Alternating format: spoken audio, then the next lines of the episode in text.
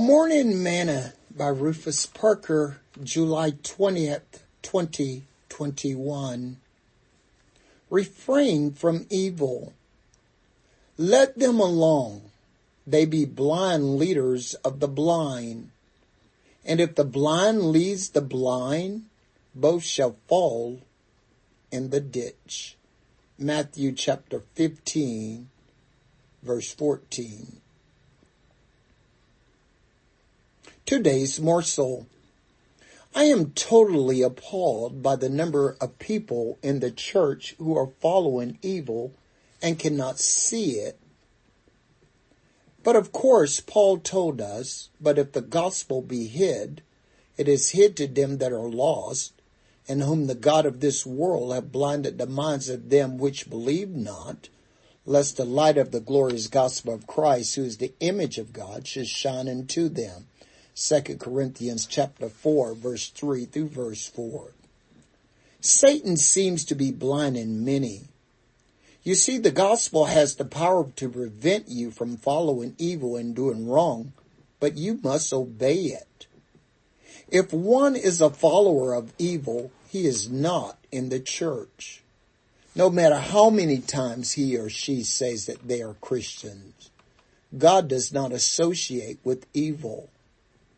The Lord told Isaiah that they have eyes, but they see not. Ears have they, but they hear not. And Jesus said, for judgment I am come into the world, that they which see not might see, and they which see might be made blind.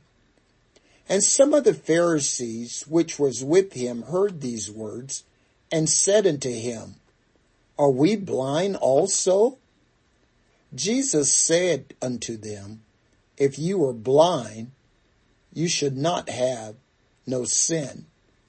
But now ye say, We see, therefore your sin remaineth. John chapter 9, verse 39 through 41. Every day I do my very best to sound the alarm against evil, and yet I still see many falling into the ditch because they are more willing to follow blind leaders than Jesus. Be aware and hear the call.